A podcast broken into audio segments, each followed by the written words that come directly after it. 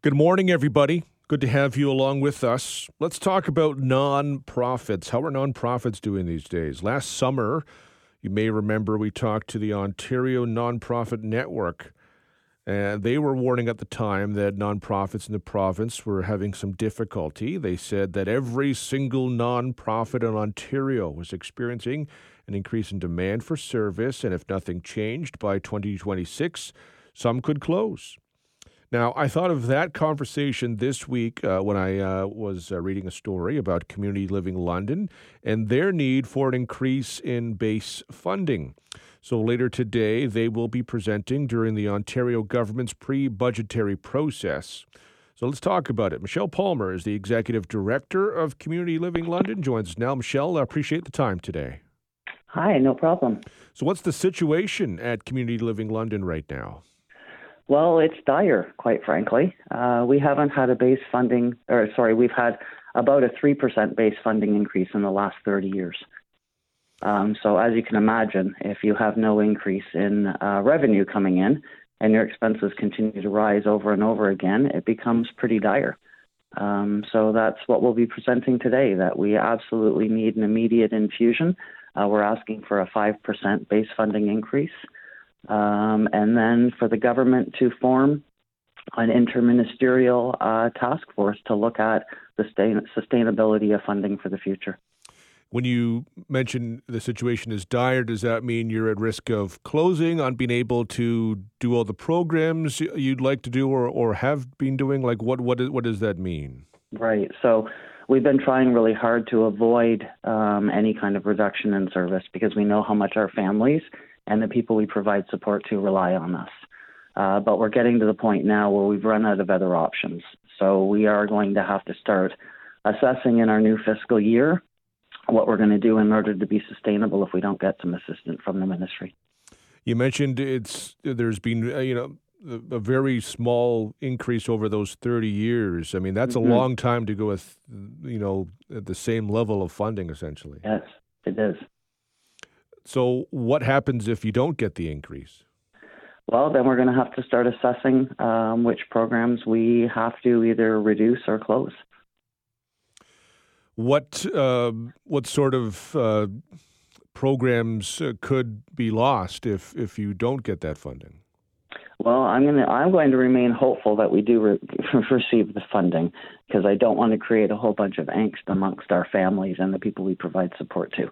Um, but ultimately, we would have to look at the non essential services, meaning, you know, day programs, respite services, um, et cetera, leisure activities, transportation.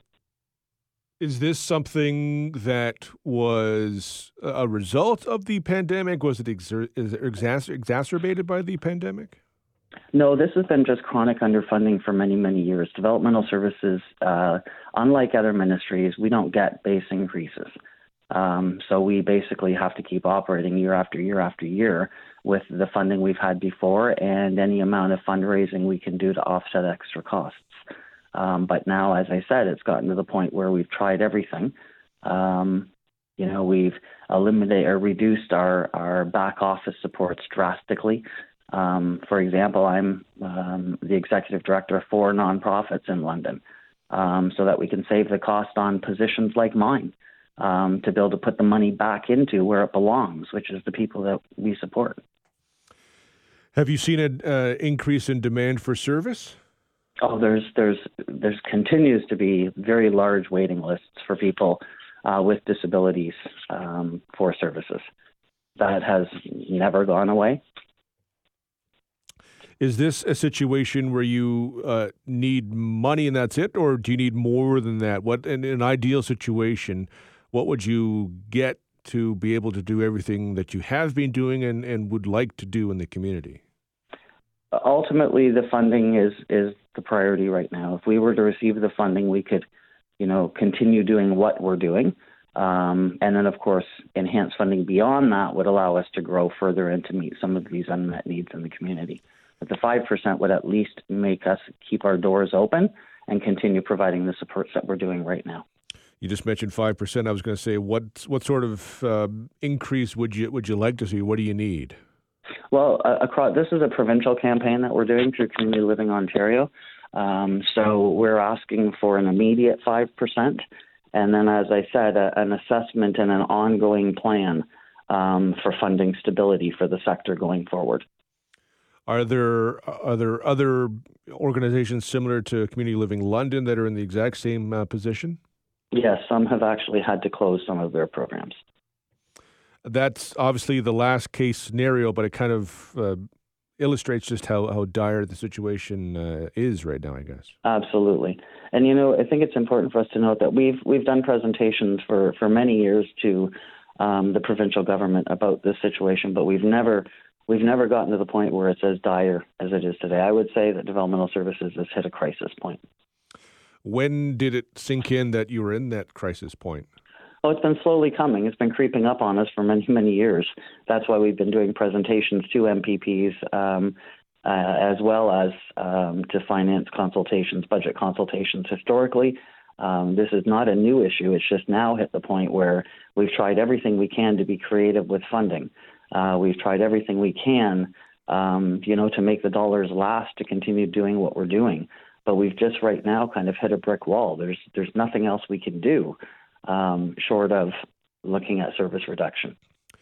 You uh, will be making this presentation later today. Do you have you heard, or do you feel like your message is going to be received and heard? Do you have any sort of indication because you've been talking about this a little bit in the lead up to this? What mm-hmm. the reception has been so far uh, to this need that you guys are uh, outlining now? I, I, just I have to remain hopeful that the message is getting through um, across the province. We've got people doing presentations pretty well in every community. Um, I just, you know, we just have to remain hopeful that people realize the absolute important need that people with disabilities have in our community. We will uh, follow with interest. Michelle, certainly appreciate the time. Thank you very much. Oh, thank you. That's Michelle Palmer, Executive Director of Community Living London.